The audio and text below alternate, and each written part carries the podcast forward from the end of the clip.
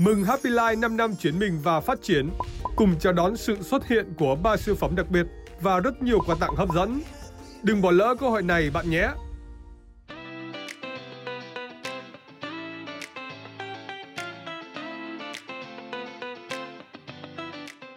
Thế giới quả là rộng lớn và có rất nhiều việc là phải làm.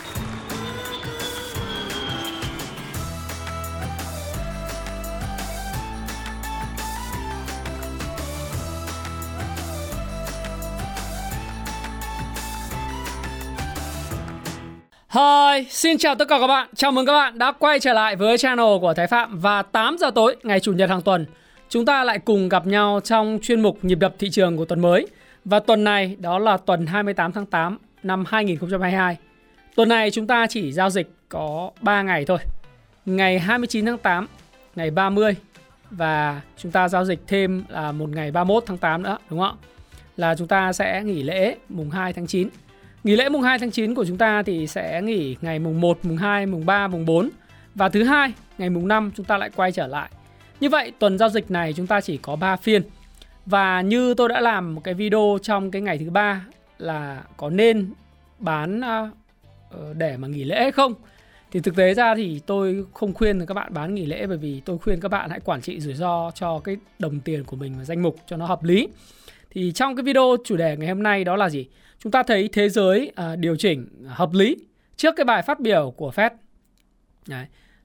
Sau cái bài phát biểu của Fed thì hợp lý hơn. Tôi dùng trước ở đây là gì? Là trong cái sự kiện đó đó. Thì các bạn thấy rằng là trong thời gian vừa rồi thì đặc biệt là thứ Sáu là thị trường thế giới đã có một cái pha điều chỉnh giảm khá là mạnh. Nhưng theo tôi thì lại rất hợp lý sau cái bài phát biểu của ông Jerome Powell của Fed. Bởi vì tôi đã nói là tôi đã lường trước cái điều này. Tôi không có quả cầu pha lê, nhưng tôi đã lường trước cái điều này. Và tôi cũng chia sẻ với các bạn trong những live stream của mình trong 2 tuần gần đây, hay những cái thông điệp mà tôi chia sẻ trên cộng đồng Happy Life đầu tư tài chính và thịnh vượng, những điểm tin buổi sáng hàng ngày vào lúc khoảng 8 giờ sáng hàng ngày. Thế thì thị trường chứng khoán Việt Nam sẽ ra sao trong tuần này? Trước tiên thì chúng ta có một cái tuyên bố trách nhiệm như bất cứ một cái video nào của tôi, bởi vì video này sẽ không chỉ tiếp cận với những người subscribe, đăng ký kênh của Thái Phạm, mà còn tiếp cận với những người mới. Thành thử ra là tất cả những cái điều tôi chia sẻ trong cái video này nó là video mang tính chất cá nhân của Thái Phạm, và Thái Phạm hoàn toàn có thể sai, nhưng sẽ góp cho các bạn nhiều góc nhìn về vấn đề bạn quan tâm. Và khi bạn nghe cái video này, tất cả những cái chia sẻ của tôi về bất cứ một cổ phiếu hay tài sản tài chính nào, nó không phải là một lời khuyến nghị.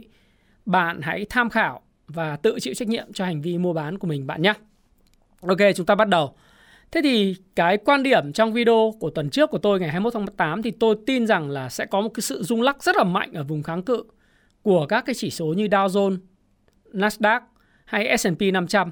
Và các chỉ số này sẽ đi theo trading range, tức là đi trong một cái phạm vi giao dịch nhất định. Và điều này đã đúng và đã xảy ra.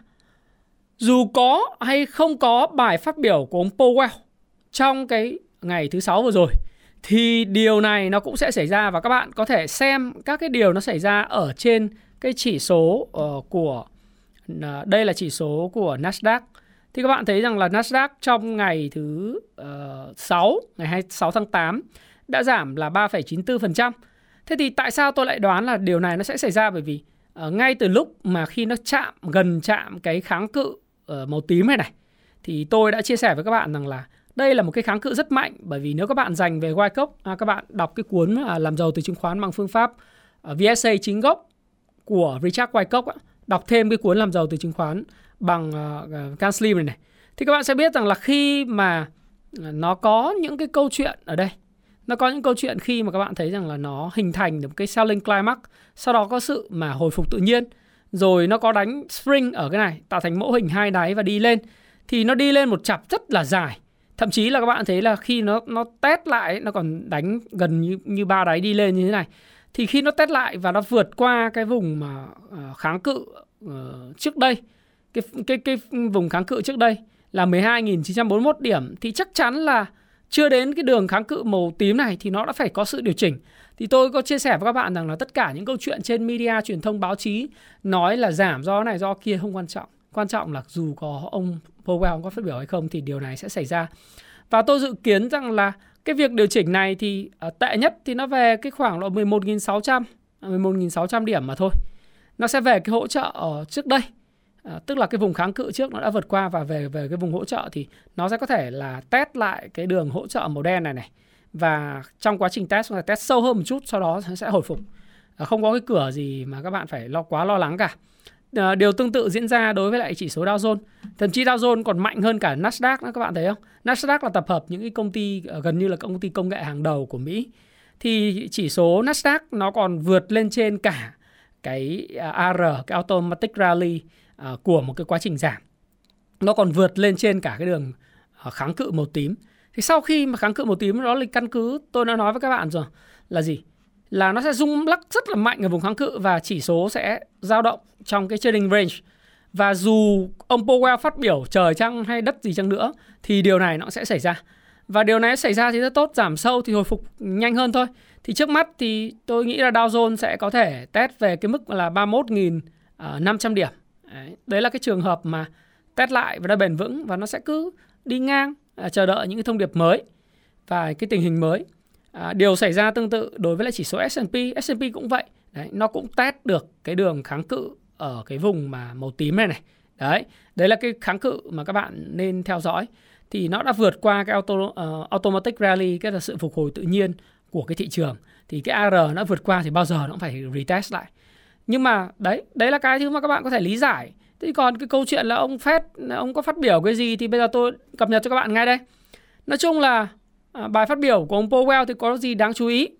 Ông úp mở về cái việc tiếp tục tăng lãi suất để kìm lạm phát. Xưa như diễm ai chả biết điều đó, đúng không ạ? Và ông có nói một cái câu như thế này. Lập lại ổn định giá cả thì có thể sẽ đòi hỏi duy trì một cái lập trường chính sách thắt chặt trong một thời gian nữa. Và những gì xảy ra trong lịch sử là lời cảnh báo về việc nới lỏng cái chính sách tiền tệ quá sớm. Tức là ông nói về nới lỏng sớm thì lạm phát nó sẽ quay trở lại. Đấy. Và ông cho biết rằng là cái con đường giảm lạm phát thì sẽ không nhanh chóng và dễ dàng. Việc này đòi hỏi phải sử dụng các cái công cụ mạnh tay để cân bằng cung cầu. Tuy vậy, điều này sẽ khiến cho kinh tế Mỹ và thị trường lao động sẽ yếu đi phần nào. Đấy. Và ông có phát biểu như sau. Lãi suất lên cao, tăng trưởng chậm lại và thị trường lao động yếu đi sẽ ghìm lạm phát xuống. Nhưng nó cũng gây đau đớn cho các hộ gia đình và các doanh nghiệp. Đấy. Và theo những cái thông tin mà hiện tại của Fed phát biểu ở Jackson Hole, nơi có cả Ngân hàng Trung ương Nhật Bản tham dự và Ngân hàng Trung ương Anh, thì ông Powell cũng đề cập đến sự cấp thiết phải kiềm chế lạm phát và khẳng định rằng là bình ổn giá là một cái nền tảng của nền kinh tế và là trách nhiệm của Fed là ổn định giá cả một cách vô điều kiện. Đấy. Thì tất cả những cái phát biểu như thế này khi khiến cho thị trường cảm thấy rằng là cái câu chuyện về thắt chặt Fed đang phát đi một cái thông điệp tương đối rõ ràng là ok, tôi sẽ thắt chặt tiền tệ này kia. Thì ông Rob Howard, chiến lược gia đầu tư cao cấp tại US Bank Wealth Management thì cho biết rằng là tôi coi phát biểu này có nghĩa là Fed sẵn sàng để cái tỷ lệ thất nghiệp tăng lên nữa để tiến tới giảm nhu cầu. Và thị trường lao động yếu thường khiến cho nhu cầu tiêu dùng giảm do các hộ gia đình giữ tiền mặt để phòng thất nghiệp. Và theo chiến lược gia của ngân hàng ING, ông Anton Buvet thì nhận định đó là một thông điệp cứng rắn như kỳ vọng, as expected. Và ông Powell thì rất rõ ràng Fed còn xa mới hoàn thành được cuộc chiến chống lạm phát. Thế thì tôi nghĩ rằng là cái câu chuyện ở đây ấy, thì có bình luận gì về chuyện này không? Thì như tôi đã chia sẻ với các bạn trong 2 tuần gần đây, thậm chí là cái tuần vào ngày 14 tháng 7, rồi 14 tháng 8, 21 tháng 8 và bây giờ tôi vẫn nói với các bạn rằng là cái quá trình đi lên thì dù có phát biểu cái gì, có là giảm phát, có lạm phát hay là thắt chặt hay nới lỏng thì thị trường cũng giảm. Giả sử như mà ông Powell ngày hôm thứ 6 tuần vừa rồi 26 tháng 8 có phát biểu một câu là thì để kích thích tăng trưởng thì chúng tôi là có thể là sẽ làm chậm cái quá trình tăng lãi suất lên. Thí dụ như vậy thì thị trường nó cũng sẽ chỉnh. Nó sẽ chỉnh nhưng mà nó sẽ lấy một cái cớ là như này. Truyền thông của phương Tây sẽ lấy một cái cớ là những thông điệp đáng thất vọng của ông Powell khiến cho thị trường điều chỉnh. Đấy. Đáng thất vọng là bởi vì người ta cần một cái Fed cứng rắn hơn, nhưng ông lại mềm mỏng hơn, khiến cho thị trường điều chỉnh. Thị trường điều chỉnh thì nói chung nó nhiều cái cớ lắm. Đấy. Phát biểu cứng rắn nó cũng điều chỉnh, phát biểu mềm mỏng nó cũng điều chỉnh, đằng nào nó cũng sẽ điều chỉnh. Mà điều chỉnh nó hợp lý bởi vì ông tăng từ đáy lên, ông tăng này rất là nhiều. Đấy. Theo cái công cụ của Kung Fu Soft Pro của tôi thì Riêng cái S&P 500 ấy, tăng 18% kể từ đáy. Thế bây giờ nó mới cái giảm mà có bao nhiêu đâu. Nó giảm có 6%. Nếu mà đúng như cái dự kiến của tôi thì nó sẽ về lại đúng cái mức là đấy. Nó vào khoảng là 33.916 điểm. Nó test ở cái vùng này, ở cái nền mây phẳng này này. Đấy, thì các bạn sẽ thấy rằng nó rất là rõ ràng. Dù có phát biểu cái gì, sự kiện gì diễn ra. Đấy, thì tôi cũng phải cập nhật các bạn cái tình hình về vĩ mô. Thế thì sau bài phát biểu của Fed thì tỷ lệ cược của các nhà đầu tư, những chuyên gia đầu tư, những trader về đợt tăng lãi suất tháng 9 của Fed nó sẽ là 0,75%. Hiện nay tỷ lệ cược này nó đang lên tới là 61% rồi. Nghĩa là chúng ta sẽ thấy rằng là vào khoảng 21 tháng 9, khả năng là Fed sẽ đưa cái lãi suất của mình lên mức 3 cho đến 3,25%. Thì đây là cái mức mà tôi nghĩ rằng là cũng ok, vì tôi vẫn chia sẻ với bạn rằng là gì? Cái việc mà tăng lãi suất này nó đã và đang phản ánh vào giá. Đã và đang phản ánh vào giá. Các chỉ số chỉ có những yếu tố bất ngờ hơn, thí dụ như tăng 1% mới khiến thị trường thay đổi thôi. Và dù gì tôi vừa chỉ cho các bạn ấy, tôi vẫn nghĩ thị trường Mỹ và quốc tế sẽ đi swing, đi sideways trong cái trading range này. Và tôi vẫn đang duy trì quan điểm này. Đấy, vẫn duy trì quan điểm này. Và các bạn có thể nhìn thấy tất cả các chỉ số thế giới khác. Ví dụ như các bạn nhìn sang Nasdaq, sang chỉ số của Đức thì còn thậm chí còn hồi phục kém hơn là rất là nhiều so với lại chỉ số chứng khoán của Mỹ. Bởi vì Đức đang gặp những cái vấn đề liên quan tới việc năng lượng và lạm phát cao do cái năng lượng của Nga bán sang Đức tăng giá đột ngột. Rồi các bạn nhìn sang Nikkei 225 ấy. Thì các bạn thấy rằng thậm chí Nikkei 225 còn vượt đỉnh tháng 3, vượt đỉnh tháng 6 năm 2022 và nó còn chạm vào cái đỉnh tháng 1 năm 2022 cơ mà.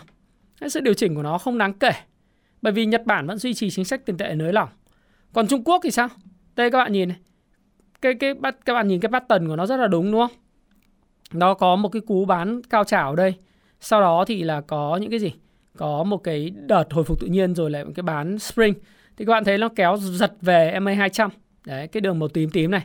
Sau đó thì chạm cái kháng cự thì bao giờ cũng có sự điều chỉnh. Thị trường thích nói gì thì nói, đúng không? Nào là nào là bất động sản, nào là vấn đề này, vấn đề kia của nền kinh tế. Thế nhưng mà nó chỉnh về cái ngưỡng, nó test lại cái MA50 này. Đấy, thì các bạn thấy rằng nó test lại cái đường màu đen này. Sau đó thì nó test lại cái phần mà nó tăng lên ở đây. Rồi nó sẽ đi ngang và chờ đợi những yếu tố mới. Đấy. Kospi thì cũng yếu, tương tự giống như là của Nhật Bản. Hang Sen thì hiện nay đang gặp những vấn đề về Covid-19, Zero Covid v.v. Nifty của Ấn Độ, các bạn nhìn Nifty của Ấn Độ nó còn cũng kinh khủng giống như Nikkei vậy, đúng không? Nó còn vượt lên cái đỉnh vào tháng 4 luôn. Nó vượt lên đỉnh tháng 4 và nó đánh vượt qua cái đường cản màu tím luôn. Jakarta, Indonesia ở Đông Nam Á thì các bạn thấy nó quay trở lại cái đỉnh tháng 6 và gần như quay lại cái đỉnh tháng 4. Và gần như không có sợ sệt gì cái câu chuyện Fed viết các thứ gì cả. Chỉ số Thái Lan thì thậm chí đi sau Việt Nam mà còn vượt lên trên cái đường kháng cự màu tím này.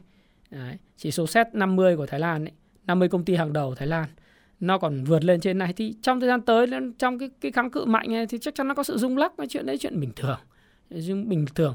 Và chúng ta nhìn sang cái đồ thị của cái chart về lợi suất trái phiếu chính phủ Mỹ 10 năm thì cái lợi suất trái phiếu chính phủ Mỹ 10 năm hiện nay nó đang duy trì ở mức 3%.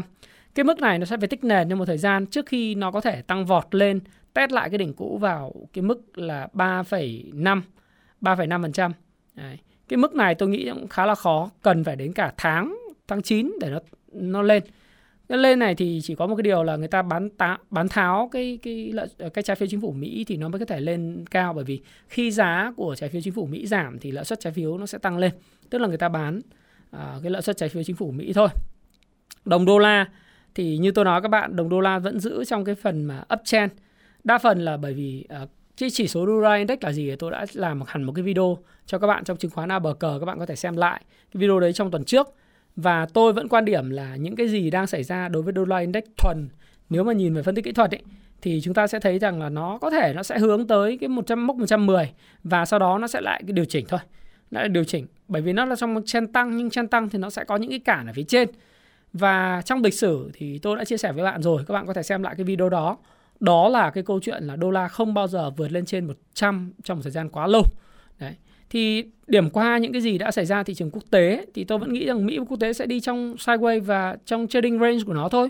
Nói chung là cái câu chuyện dọa nạt của Fed thì cũng không đáng sợ lắm. Cái quan trọng là Fed có thực sự là rút tiền về mạnh hay không. Thì đó là một cái câu chuyện mà tôi muốn chia sẻ. Tôi muốn quan tâm nhiều hơn tới một cái phần nó gọi là cuộc chiến kẻ cắp gặp bà già. Đấy. Cuộc chiến này á, tại vì tôi thấy là những cái yếu tố mà khi nghiên cứu về Mỹ và Fed thì tôi đang thấy rằng là Fed đang phát đi thông điệp để quản trị sự kỳ vọng của thị trường và dùng võ mồm trong ngoặc kép. Nôm na là như vậy, nhiều hơn là những công cụ thực sự để cho khiến thị trường nó phải dè chừng về cái câu chuyện là Fed sẽ thắt chặt tiền tệ. Bởi vì Fed một mặt nói, Mỹ một mặt nói rằng là cấm hàng hóa của Nga, cấm vận hàng hóa của Nga. Nhưng một bài báo gần đây trên Bloomberg cho thấy rằng hàng tỷ đô la hàng hóa của Nga vẫn chảy vào Mỹ. Rồi người ta vin vào cái cớ là hàng hóa của Nga này đã ký trước khi cái thời điểm sanction, tức là thời điểm mà ra quyết định trừng phạt các công ty của Nga. Nhưng điều tra của các phóng viên Bloomberg thì cho thấy rằng rất khó để phân biệt là cái hàng hóa đó là đã được gọi là trước khi trừng phạt nó đã ký hay là sau trừng phạt thì nó vẫn được chuyển vào, bởi vì cái nguồn gốc xuất xứ của nó không rõ ràng. Nghĩa là ông cấm nhưng vì thiếu hàng ông vẫn phải mở một cái cửa nó gọi là không chính ngạch, đúng không? Tiểu ngạch. Thực sự là nhập khẩu ở Mỹ thì chắc chắn là chính ngạch rồi, nhưng mà ý tôi nói rằng là mắt nhắm mắt mở để mà cho hàng hóa của Nga nó chảy vào nước Mỹ. Nó vẫn thiếu hàng, nếu không phải không, vẫn tiêu thụ rất là mạnh.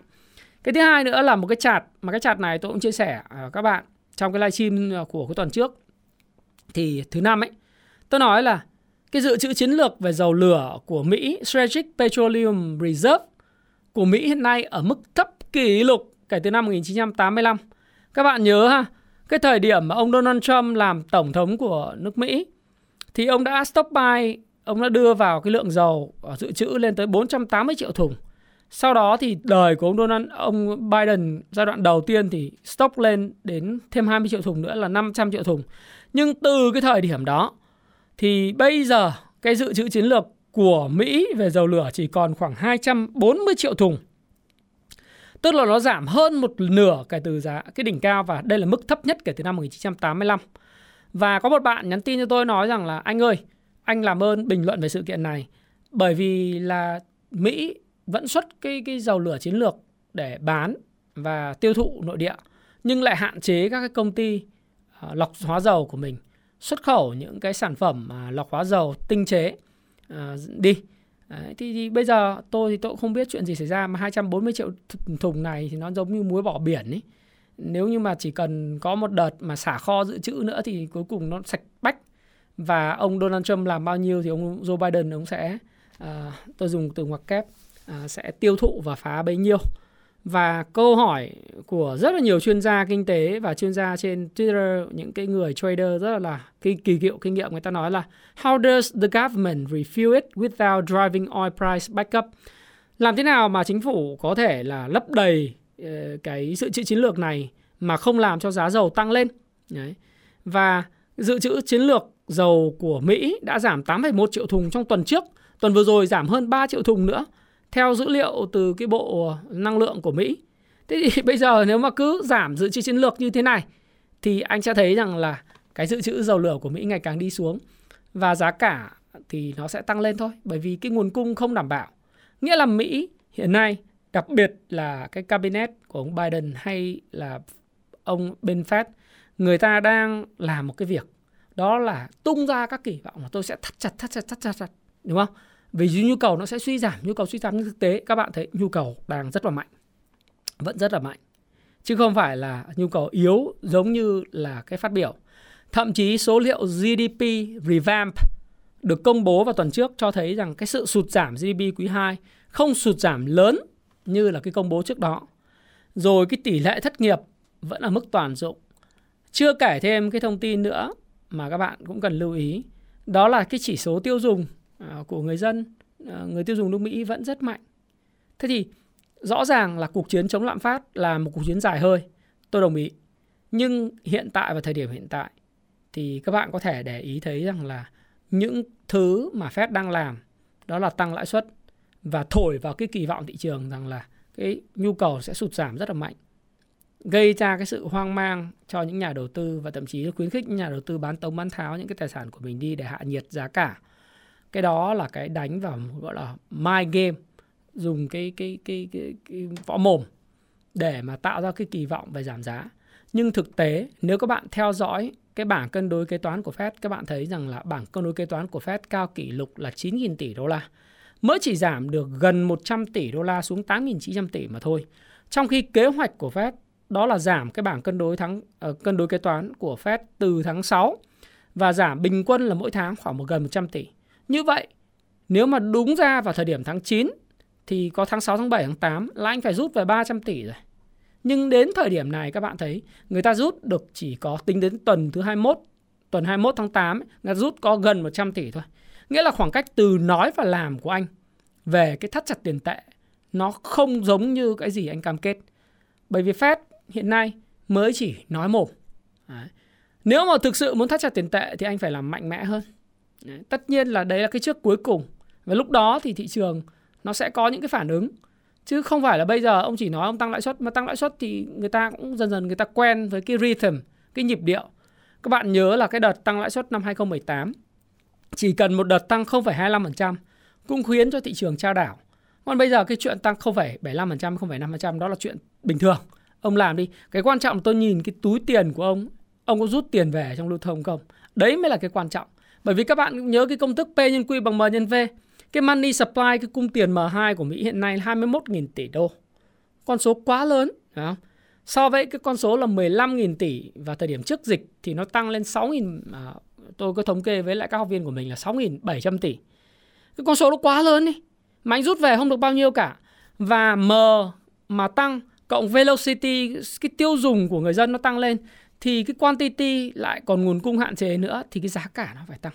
Cho nên cuộc chiến chống lạm phát của anh là chỉ còn một cách, đó là anh phải thu cái tiền về mà thôi.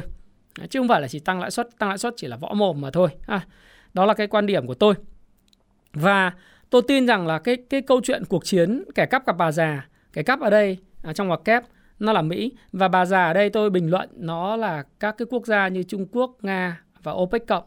Thế thì cái chiến lược hiện nay của Mỹ ở Trung Đông hiện nay đang quay sang ủng hộ một trong những cái kẻ thù, một trong người rival, tức là một trong đất nước rival, tức là đất nước mà đối nghịch lại với lại cái thành viên quan trọng nhất của tổ chức OPEC cộng, đó là Ả Rập Saudi. Đấy. Thì các bạn biết rằng là việc Mỹ ủng hộ Iran, chẳng hạn như ủng hộ Iran trong câu chuyện là bình thường hóa lại các cái lệnh cấm, rồi bình thường hóa lại cái câu chuyện xuất khẩu dầu, chỉ khiến cho Ả Rập Saudi ngày càng tức giận và tiến gần sát với lại Nga và Trung Quốc hơn. Tại sao lại như vậy? Là bởi vì là đồng minh lớn nhất của Ả Rập Saudi thì là UAE, đúng không? Các tiểu vương quốc Ả Rập thống nhất. Thì bên OPEC cộng nói là nếu mà ông tiến gần với Iran như vậy thì tôi sẽ cắt giảm cái sản lượng dầu lửa vào ngày 5 tháng 9 tới. Và nếu các bạn muốn biết được cái lịch sử của Trung Đông và tại sao lại người ta lại mâu thuẫn với nhau thì bạn lên Google bạn search này. Vì sao Ả Rập Saudi ghét Iran? Đây là cái cụm từ tôi đánh ra thì các bạn sẽ thấy có 36.100 kết quả chỉ trong vòng 0,69 giây đến từ bộ máy của Google tìm kiếm. Thì trong đây các bạn có thể đọc từ bài báo trên của nghiên cứu quốc tế.org lý giải sự kình địch giữa Iran và Ả Rập Saudi trên vtc.vn là vì sao Iran và Ả Rập Xê-út luôn đối đầu gay gắt ở Trung Đông. Vì sao Iran và Ả Rập Saudi là hai kình địch của Trung Đông trên 24 giờ. Thế thì các bạn nên dành thời gian đọc cái bài trên nghiên cứu quốc tế vào ngày 1 tháng 12 năm 2015. Trong cái chuyên mục an ninh quốc tế bạn sẽ hiểu rất nhiều về Trung Đông. Các bạn hiểu rất nhiều về dầu lửa và rất nhiều Trung Đông. Đây là một cái điều mà các bạn nên đọc. Là vì sao thì tôi tóm gọn các bạn như thế này. Tại vì hai quốc gia láng giềng này luôn rất là hùng mạnh, rất khó tìm được tiếng nói chung và luôn cạnh tranh giành quyền kiểm soát toàn bộ khu vực Trung Đông. Và thùng thuốc súng này chỉ trực phát nổ khi mà hai cái quốc gia này nó đối đầu với nhau. Và đối đầu giữa Tehran và Riyadh, Tehran là Iran, Riyadh là Ả Rập Saudi đã kéo dài mấy thập kỷ qua. Nguyên nhân sâu xa không đơn giản là một cuộc tấn công mà nó nằm trong chiến lược địa chính trị phức tạp của hai quốc gia Hồi giáo hùng mạnh này. Đây là một cái mâu thuẫn lâu đời nhé. Một trong những nguyên nhân sâu xa gây nên mối thù địch giữa Tehran và Riyadh là mâu thuẫn tôn giáo giữa hai quốc gia Hồi giáo trong hàng chục năm qua. hai nước tồn tại hai dòng người Hồi giáo chính là dòng Hồi giáo Shia ở Iran và dòng Hồi giáo Sunni ở Ả Rập Saudi. Mở rộng ra toàn khu vực thì các quốc gia theo dòng Hồi giáo nào sẽ có xu hướng trông cậy tương ứng vào Iran hoặc là Ả Rập Saudi. Thí dụ như UAE hiện nay là đồng minh thân cận của Ả Rập Saudi và Sunni là cái dòng Hồi giáo chiếm chính ở UAE thì người ta sẽ ủng hộ Ả Rập Saudi. Đấy. Bởi vì ban đầu trong lịch sử thì Ả Rập Saudi là thống trị thế giới Hồi giáo, là cái nôi của đạo Hồi. Nhưng mọi chuyện bắt đầu thay đổi khi cách mạng Hồi giáo ở Iran xảy ra vào năm 1979, biến quốc gia này trở thành nhà nước Hồi giáo và đem tư tưởng Hồi giáo dòng Shia đến với các nơi khác trên thế giới. Và kể từ đó thì quan hệ giữa Ả Rập Saudi và Iran leo thang nghiêm trọng trong vòng 15 năm, mà cho đến tính thời điểm hiện tại thì là từ năm 1979 đến thời điểm hiện nay thì nó rơi vào khoảng là bao nhiêu năm rồi? 21 năm là 2000 đúng không? 40 mấy năm rồi, 43 năm này. Đấy. Và năm 2003 thì một liên minh quân sự do Mỹ lãnh đạo lật đổ nhà lãnh đạo Iraq Saddam Hussein, một người theo dòng Sunni và cũng chính là kẻ thù của Iran. Từ đó là Iran gia tăng đáng kể ảnh hưởng của mình ở Iraq và khu vực. Đấy. Rồi năm 2011 là những diễn biến bất ngờ của mùa xuân Ả Rập đã gây ra những tổn thất chính trị lớn trong khu vực. Và Tehran và Riyadh tận dụng những làn sóng biểu tình tại quốc gia Ả Rập để tăng cường ảnh hưởng. Túm lại là gì? Túm lại các bạn đọc những cái này thì các bạn sẽ hiểu rằng là các bạn biết là tại sao Mỹ hiện nay đang chơi một cuộc chơi ủng hộ Iran. Thì thời gian tới Ả Rập Saudi, UAE và OPEC cộng sẽ nghiêng về Nga, nghiêng về Trung Đông, nghiêng về Trung Quốc hơn, và họ sẽ thắt chặt cái nguồn cung. Tôi dự báo nếu như Mỹ ra một thông điệp cứng rắn vào ngày 26 tháng 8 như thế này thì ngày 5 tháng 9 OPEC cộng sẽ ra một thông điệp cứng rắn hơn, bởi vì thái tử của Ả Rập Saudi và là tổng thư ký của OPEC cộng, ông không chấp nhận cho cái câu chuyện là Mỹ dung túng cho Iran được. Bởi vì đấy là cạnh tranh về tư tưởng. Con người trên thế giới này đánh nhau vì nhiều thứ, vì nhiều lý do. Nhưng một trong lý do đó là xung đột về tư tưởng, về tôn giáo. Ngoài cái xung đột về sắc tộc thì nó còn xung đột lớn về tôn giáo. Tất nhiên còn một cái đánh nhau nữa. Nếu bạn đọc xem cái con ngựa thành Troy, phim Troy đánh nhau vì gái đúng không? Ngoài vì tiền, vì gái, vì lãnh thổ thì nó còn đánh nhau về sắc tộc và tôn giáo. Mà cái đánh nhau về sắc tộc và tôn giáo nó đánh nhau rất kinh khủng. Thế thì nếu mà anh ủng hộ cái đối thủ của tôi thì anh là kẻ thù của tôi. Đấy, các cụ ngày xưa dạy rồi. Đấy. Kẻ thù của kẻ thù thì là bạn, bạn của kẻ thù là kẻ thù, đúng không? Thì rất là dễ hiểu trong cái phân tích về chính trị như vậy để các bạn có thể hiểu. Và đấy là cái vấn đề là kẻ cắp cặp bà già. Thì tôi tin rằng là cái chúng ta cũng nhìn cái chart giá dầu chút xíu ha.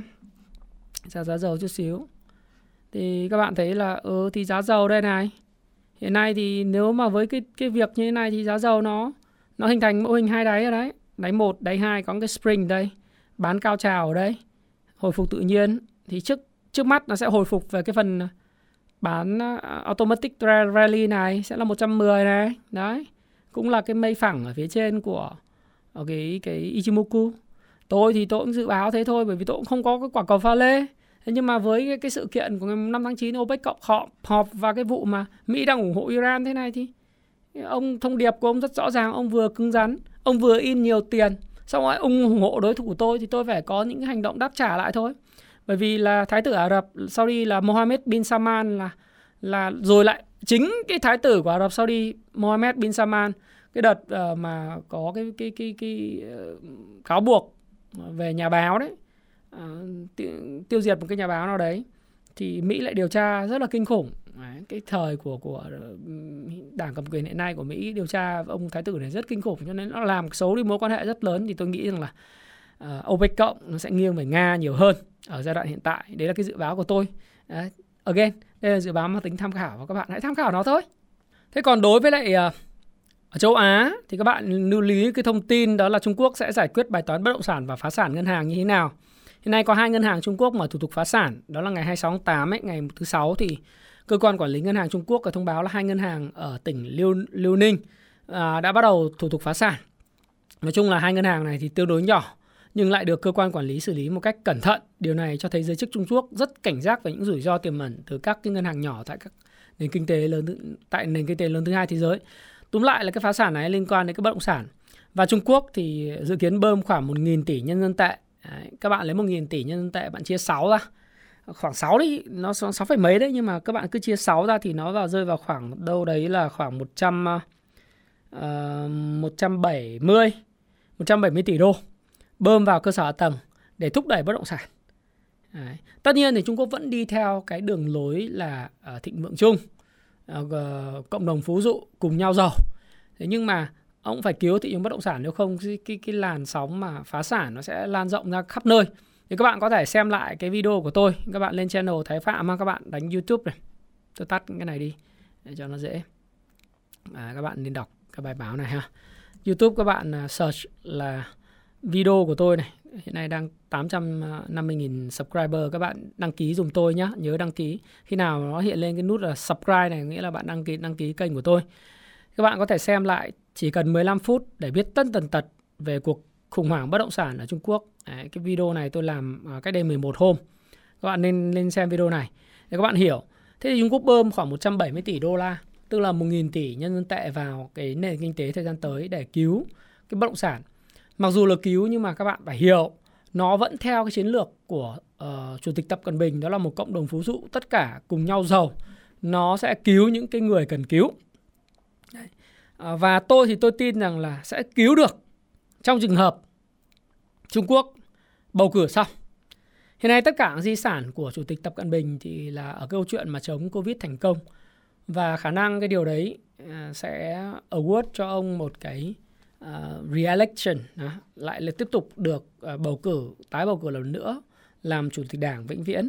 Và giới quan sát, diplomat hay là politicians, những cái người mà nghiên cứu về lịch sử, về chính trị ở toàn cầu thì đang rất là trông chờ xem ông sẽ phát biểu gì tại Indonesia và Thái Lan sau 3 năm đóng cửa và không ra nước ngoài.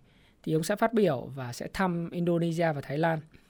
Thì chúng ta cùng xem ông phát biểu cái gì trong tháng 11 tới. Nhưng trước đó thì cuộc bầu cử tại Bắc Đới Hà sẽ diễn ra.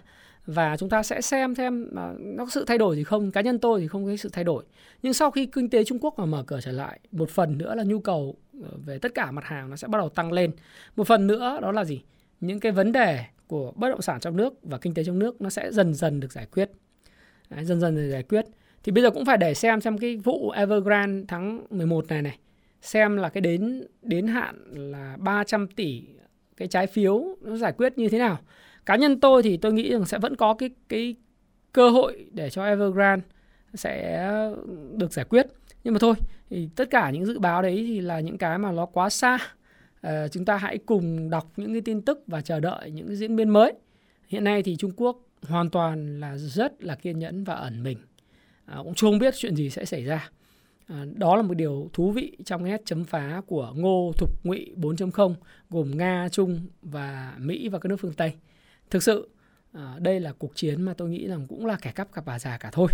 Để xem, chúng ta hãy cùng xem. Cái quan trọng là tuần tới có 3 cái ngày thì thị trường Việt Nam sẽ như thế nào. Một số người nói là ôi dồi ôi anh ơi, bây giờ Mỹ giảm thế thì Việt Nam sẽ giảm à? Tôi thì tôi cũng chả biết. Tôi tin rằng là thứ hai thì có thể là có những người nghe theo Mỹ, nghe theo những cái chuyên gia nói là Mỹ thế này, Fed thế kia sẽ bán xuống. Cũng có thể là số người họ cảm thấy rằng là họ bất an trong lòng, họ bán xuống. Thì đầu tiên chúng ta hãy xem nước ngoài tự doanh trên Kung Fu Soft Pro app thì mua bán như thế nào trong tuần vừa rồi. Trong tuần vừa rồi thì nước ngoài bán dòng khoảng tầm là 206 tỷ. Chủ yếu là bán dòng Đức Giang, Kinh Bắc, Vietcombank, Vingroup, rồi Novaland. Mua dòng thì có mua dòng Vinamilk. Trong tuần vừa rồi Vinamilk tăng 3%. Mua dòng PVD và VSC. Còn tự doanh thì tuần vừa rồi là bán dòng khá là mạnh. Chủ yếu là bán dòng vào Thế Giới Di Động 72 tỷ. Sau đó bán dòng gas, chủ yếu điều khiển chỉ số. Tôi nghĩ là chủ yếu điều khiển chỉ số thôi. Techcombank, Sacombank, Pao, v.v. Thế thì việc bán dòng của tự doanh trong tuần vừa rồi thì có thể là bán dòng cơ sở và lại long vị thế phái sinh hay v.v. Thì cái này cũng có rất là phức tạp để các bạn có thể hiểu. Trong cái nhịp đập thị trường hiện nay của Kung Fu Soft Pro thì các bạn thấy rằng là cái sức khỏe thị trường tổng quan chung ấy là các bạn thấy rằng là hiện nay thì cái chỉ số tổng quan thị trường cũng không phải là tham lam thuật độ, nó cũng ở mức gọi tham lam bình thường. Và rủi ro hiện nay thì cũng rủi ro mức bình thường.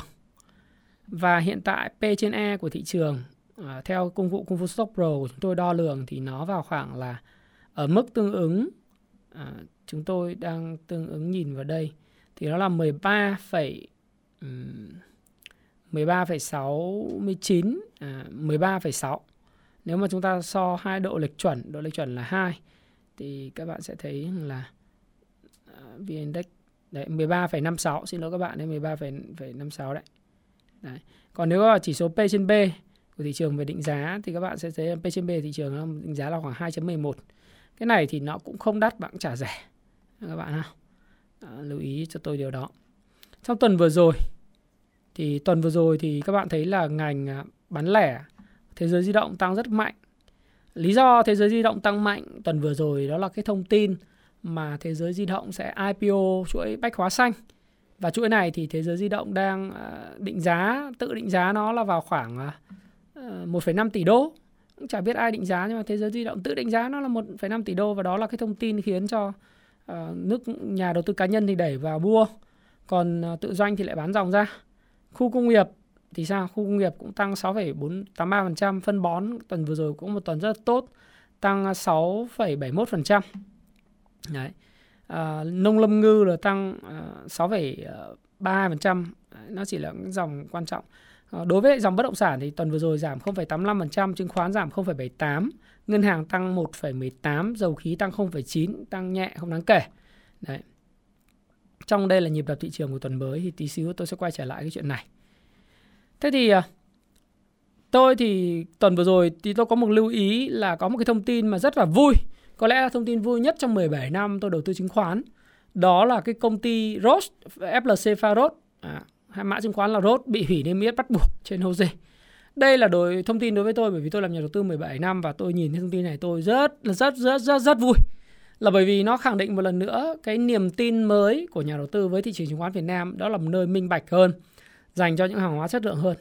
Trong quá khứ thì các bạn biết là ROS đã từng được đưa vào rổ chỉ số VN30, đại diện cho 30 công ty tinh hoa nhất của thị trường chứng khoán Việt Nam.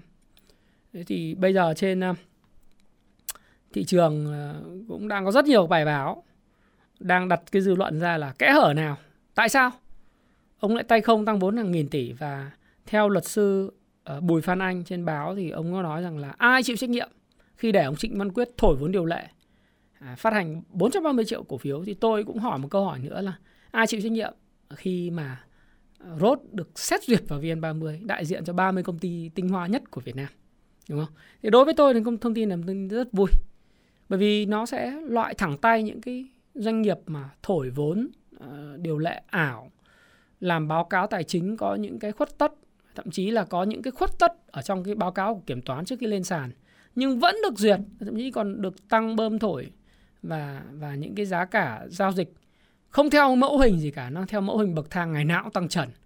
Tôi nghĩ rằng những cái đó là những cái mà nó thao túng thị trường rất là lộ liễu. Thì bây giờ khi mà nó bị hủy niêm yết này thì đối với tôi thì tôi rất là vui, bởi vì tư cách cá nhân tôi muốn thị trường chứng khoán Việt Nam minh bạch hơn và có những hàng hóa chất lượng hơn. Có rất nhiều người hiện nay đang rất là chết dở với lại ROS, bị mất rất nhiều tiền. Cá nhân tôi có biết những anh em mà mất cả tiền tỷ đối với lại Faros, chứ không phải là chỉ là tiền vài trăm nghìn, vài triệu hay là vài trăm triệu đâu. Thì loại bỏ bớt những cái cổ phiếu như vậy thì sẽ khôi phục lại cái niềm tin. Không những khôi phục lại mà tôi hoàn toàn có niềm tin vào cái ban lãnh đạo hiện tại của Bộ Tài chính, rồi những cái người mà làm cho thị trường ngày càng minh bạch hơn của chính phủ. Điều đấy là điều vô cùng quan trọng, bởi vì đối với thị trường chứng khoán thì niềm tin là tất cả. Và thực sự là ngành nào tuần tới sẽ dẫn dắt thì tôi có đặt lại vấn đề là giờ chẳng nhẽ là Fed thì cứ bán, Fed giảm tung bố thị trường chứng khoán Mỹ giảm thì Việt Nam giảm à. Thì tôi mới gửi ra một cái morning note cho tất cả mọi người là ngày hôm qua tôi nói thế này: sáng sớm là ồn ào việc Mỹ căng các kiểu, căng cái gì mà căng, đúng không? Mỹ thì kệ Mỹ, bên ấy thì hồi họ tăng thì mình có tăng đâu. Họ tăng vượt MA 200 rồi thì mình rồi test lại MA 50 giảm một chút thì cũng bình thường. Media của họ thì cứ giật tít loạn cào. Bởi vì cách đây 2 hôm trên group Happy Life lúc đó tôi đã, và liên tục 2 tuần nay tôi luôn nói rằng là ông Powell có nói gì thì Mỹ cũng chỉnh cho đủ cho đúng. Đấy, thậm chí có học viên của tôi, bạn Huyền ấy, bạn ấy và nhân viên của Apple, bạn hỏi tôi là có nên bán Apple hay không. Tôi bảo giai đoạn này bán đi, bởi vì nó khi mà Mỹ nó chỉnh đủ MA 50 hoặc sâu hơn chút, thành công thì lại giờ bật lên thôi. Bất chấp Fed nói gì và làm gì ngày 21 tháng 9. Và tin 0,75% tăng lãi suất hay 0,5% thì đang và đã phản ánh vào thị trường trước khi nó diễn ra rồi. Đấy. Đánh chứng khoán hay đầu tư chứng khoán mà cứ nhìn vào Mỹ để mua bán thì chết mất xác. Mỹ tăng thì đi mua vào à? Hay Mỹ giảm thì mình bán ra à? Mình phải nhìn vào cái cổ phiếu của mình, vào đồ thị cổ phiếu của mình, cách đi của cổ phiếu của mình, rồi tự quản trị cái rủi ro tiền và hàng của mình cho phù hợp. Giai đoạn này theo tôi thì các bạn nên cầm khoảng 60% hàng và 40% là tiền. Và tôi nói liên tục cái điều này từ cái video không phải là tuần vừa rồi, mà tuần trước đó tôi cũng nói các bạn là luôn luôn phải có cái tiền mặt. Hoặc là cầm 70 cổ phiếu, 30% tiền mặt nghiêng về hàng và tiền, như vậy đối với tôi là phù hợp. Và cổ VN Index của mình còn chưa test lại cái MA 200 đúng không? Rồi, Mỹ thì đi trước rồi. Thì rồi chỉnh thì nên cơ bản hai thị trường chẳng có liên quan gì mật thiết quá sâu và mật thiết cả. Chẳng hạn như Nhật Bản, tôi nói là họ lên, họ còn vượt đỉnh cũ vào tháng 6, tháng 3, tháng 1 bất chấp Fed. Trung Quốc vẫn giảm bất chấp Mỹ nó tăng. Bởi vì mỗi cái nền kinh tế nó có một cái nội tại của nó. Nhưng khi Trung Quốc mở cửa trở lại, giải quyết được cái bài toán bơm 170 tỷ đô la vào nền kinh tế, giải quyết cái bài toán của ngân hàng thì nó lại tăng bình thường và bất chấp Mỹ có giảm hay không. Rồi Ấn Độ, Indo vẫn tăng cùng Mỹ. Mỗi nhà mỗi chuyện. Và thứ hai sẽ có cái thông tin là nới tín dụng cho ngân hàng. Rồi lại kéo thì sao? Một thí dụ khác là tôi chia sẻ, tôi bảo là các cái bố trader Việt Nam mình đánh theo tin, cứ nhìn thấy giá dầu thế giới tăng hôm trước hôm sau mua vào cổ dầu. Hỏi là lái có đánh không? Các bạn thấy giá dầu tăng mấy hôm nên lái có đánh không? Đúng không? Thậm chí là giảm người ta lại mua. Đấy. Thấy nó giảm thì lại bán xong lại tăng. Thì chúng ta phải nhìn vào cả cái xu hướng và dự báo mới thắng. Ngày đọc tin mà chết thì thua. Đúng không? Fed tăng lãi suất theo tôi là chuyện dự báo được. Nói tăng lãi suất là một chuyện, thực tế có rút tiền về không là chuyện khác. Mà dữ liệu thì không bao giờ nói dối. Data cannot tell lie. Data. Dữ liệu, thực tế. Ông nói ông kiểm chế lạm phát, ông quantitative tightening, tức là ông thắt chặt tiền tệ. Cho tôi xem cái bảng cân đối của ông nó có giảm xuống hay không. Cho tôi xem ông hút bao nhiêu tiền về một tháng. Mà số liệu thực tế. Chứ ông đừng nói là tôi sẽ tăng, tôi sẽ này sẽ kia. Sẽ là việc của miệng. Còn việc làm thực tế là việc của số liệu. Thì theo tôi thì tôi nghĩ rằng là về thời điểm này thì bạn quan trọng là chọn quản trị rủi ro thôi. Đây này, thông tin là sẽ nới room tín dụng, thì điều này ảnh hưởng tốt đến các cái cổ phiếu ngân hàng. Đầu tuần sẽ có thông báo và nới room tín dụng. Thực tế ra thì tôi nghĩ rằng việc nới room tín dụng này thì như tôi nói, cái này chắc là để giải quyết cái bài toán của cái câu chuyện là cái gói hỗ trợ lãi suất 2% để phục hồi kinh tế. Thế còn tôi không tin là cái lãi suất này, nới tín dụng này sẽ chảy vào bất động sản, và chắc chắn là không có câu chuyện đó đâu. Nhưng mà việc nới là để hỗ trợ các doanh nghiệp hồi phục kinh tế. Và tôi thì tôi vẫn dự báo là dòng tiền sẽ phân hóa nhá. Khi những cánh chim kéo index này đã mỏi như là chứng khoán này, bất động sản banh thì có thể là tuần tới nó sẽ có những cái mà hỗ trợ của cái tin nới tín dụng chẳng hạn, mặc dù nó đã tăng rồi. Theo tôi thì như thế này, các bạn cứ đưa cái tiền của bạn về cái mức là 40% tiền, 60% cổ phiếu, đừng dùng margin, 70% cổ phiếu, 30% tiền. Và các bạn tham khảo cái nhật báo của cái công cụ và cái phần mềm Kung Fu Soft Pro. Đó.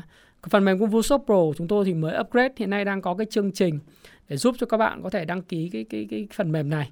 Tôi sẽ không làm cái này miễn phí, và tôi cũng không làm cái gói 1 tháng, 2 tháng, 6 tháng.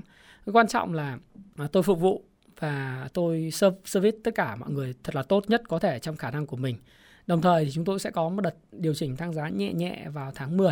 Thì nếu bạn đăng ký sớm từ giờ đến tháng 9 thì bạn vẫn có những cái khuyến mại sử dụng cái giá cũ. Thì tôi nghĩ rằng là thị trường hiện nay đang sideways trong downtrend, và các bạn nên quản trị rủi ro tốt hơn trong vị thế lướt sóng đầu tư ngắn hạn. Tỷ lệ tiền cổ phiếu tham khảo mức 60 cổ, 45 tiền. Ưu tiên tích lũy các cổ phiếu có triển vọng FA tốt, triển vọng nhé, chứ không phải là câu FA tốt quá khứ, triển vọng FA tốt trong tương lai, trong đợt điều chỉnh nếu có thị trường thời gian tới. Đồng thời chú ý các nhóm cổ phiếu đi ngược thị trường hoặc có câu chuyện riêng. Đấy là cái việc của tôi.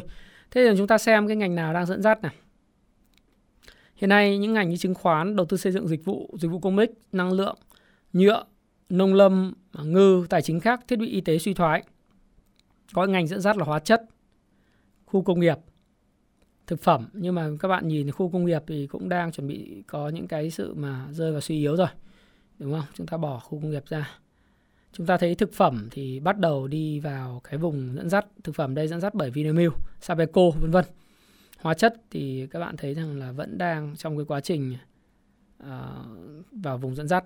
Tôi quan tâm đến những cái dòng đang phục hồi, ví dụ dòng công nghệ đại diện bởi FPT, dầu khí đang phục hồi, giáo dục thì nó nhỏ quá, nó rất là bé, ngân hàng cũng đang phục hồi. Có khả năng là ngân hàng thì trong tuần tới 3 ngày với thông tin nới tín dụng nó lại là cái nhân tố giúp index tốt hơn. Rồi phân bón trong tuần vừa rồi thì nó cũng phục hồi nhưng mà nó còn cách xa cái trục này khá là lớn đó các bạn ha. Rồi thương mại là ngành bán lẻ, nó cũng đang phục hồi nhưng nó cách xa cái trục này cũng khá là cao. Đấy, đại loại vậy, cái công cụ sức mạnh cổ phiếu RRG, sức mạnh dòng tiền chúng tôi rất quan trọng, các bạn có thể theo dõi nó.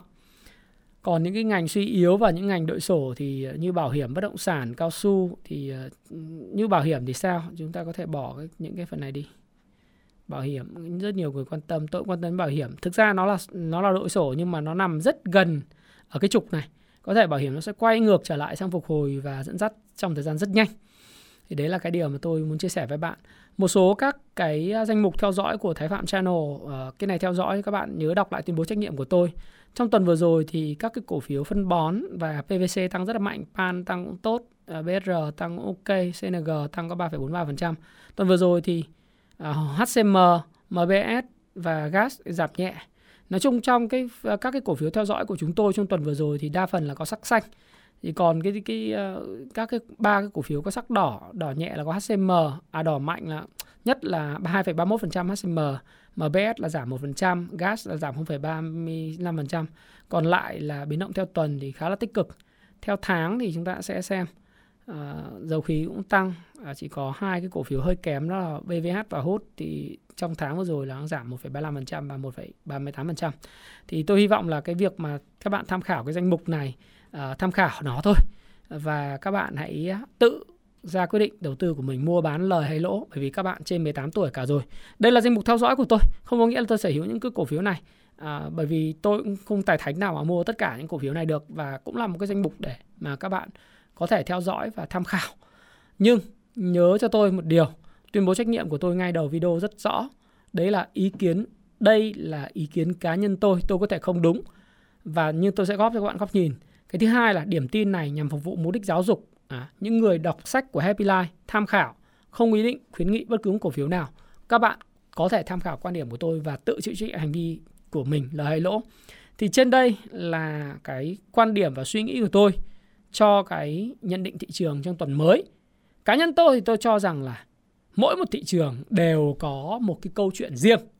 Và Fed là Fed, Mỹ là Mỹ, Nhật là Nhật, Ấn Độ là Ấn Độ, Indonesia là Indonesia, Thái Lan là Thái Lan, và Việt Nam là Việt Nam, Trung Quốc là Trung Quốc, Hồng Kông là Hồng Kông. Mỗi một thị trường nó có một, người ta nói là đất thì có thổ công và sông thì có Hà Bá, đúng không? Những cái chuyện mà các bạn thấy ở trên media truyền thông là những cái thứ mà nó đã xảy ra. Và giá cả nó phản ánh đúng những cái gì đã xảy ra. Và media truyền thông thì người ta cứ giật tít cho các bạn, quay vòng vòng như vậy, và các bạn không bao giờ hiểu được những cái gì nó sẽ diễn ra đúng bản chất của nó. Còn dữ liệu và sự thật thì luôn luôn nói sự thật, dù bạn muốn có nói cái gì thì nó vẫn cứ diễn ra như thế. Và thị trường nào nó có câu chuyện của nó, dòng tiền sẽ phân hóa. Và thị trường chung thì tôi tin rằng là các bạn hãy tự mình quản trị rủi ro. Có một câu nói rất hay mà tôi rất là thấm thía trong cuộc sống này, và tôi muốn chia sẻ với bạn trước khi chúng ta kết thúc cái video của ngày hôm nay. Đó, trên đời này có 3 việc. Việc thứ nhất là việc của mình. Việc thứ hai là việc của người. Việc thứ ba là việc của trời. Thì việc của trời đây là việc ở bên ngoài. Việc của mình. Rất nhiều người cứ thích quan tâm đến việc của người khác, rồi nói chuyện về việc của trái đất. Nhưng việc của mình thì không lo. Trong đầu tư chứng khoán cũng vậy, việc của trời ở đây là những việc mà liên quan đến môi trường ở bên ngoài, có những thứ bạn không kiểm soát được. Việc của người khác, làm cái gì, mua bán cái gì, ngày mai mở bát, mở chứng khoán ra, có người bán, có người mua, bạn cũng không kiểm soát được. Việc duy nhất bạn có thể làm được và kiểm soát được đó chính là lòng tham, sự sợ hãi của mình và hệ thống giao dịch của mình, Bạn biết lúc nào thì bạn mua và lúc nào bạn bán. Đồng thời bạn biết là hiện tại bạn nên quản trị rủi ro đối với khoản tiền của mình như thế nào. Đối với tôi thì tôi rất là happy khi tôi cầm gần như một nửa tiền. Và tôi cũng không có trong cái tâm thế của một người bị động. Bởi vì tôi không quản thế giới, tôi cũng không quản những người khác. Tôi quản một thứ, tôi quản chính tôi. Và Thái Phạm chúc bạn hãy quản trị thật tốt chính cái hành vi của mình trên thị trường. Và chuyên mục nhịp đập thị trường của tuần này, tuần 28 tháng 8 xin tạm dừng ở đây. Xin chúc các bạn có 3 ngày giao dịch thật là hứng khởi, thật là tươi và thật là tím. Chúng ta hãy cùng chào đón ngày lễ độc lập, ngày lễ khai sinh của nước Việt Nam, ngày mùng 2 tháng 9, lễ Quốc Khánh thật là rực rỡ. Và thực sự tôi cảm thấy rất may mắn bởi vì chúng ta là người Việt Nam và chúng ta đã hưởng trọn vẹn tất cả những cái gì tốt đẹp nhất trong một cái giai đoạn rực rỡ của lịch sử, cũng như trong giai đoạn mà dân số vàng hiện tại có rất nhiều cơ hội cho các bạn có thể vươn lên. Thái Phạm cảm ơn bạn đã lắng nghe chia sẻ của Thái Phạm và xin hẹn gặp lại các bạn trong video tiếp theo. Cảm ơn các bạn rất nhiều.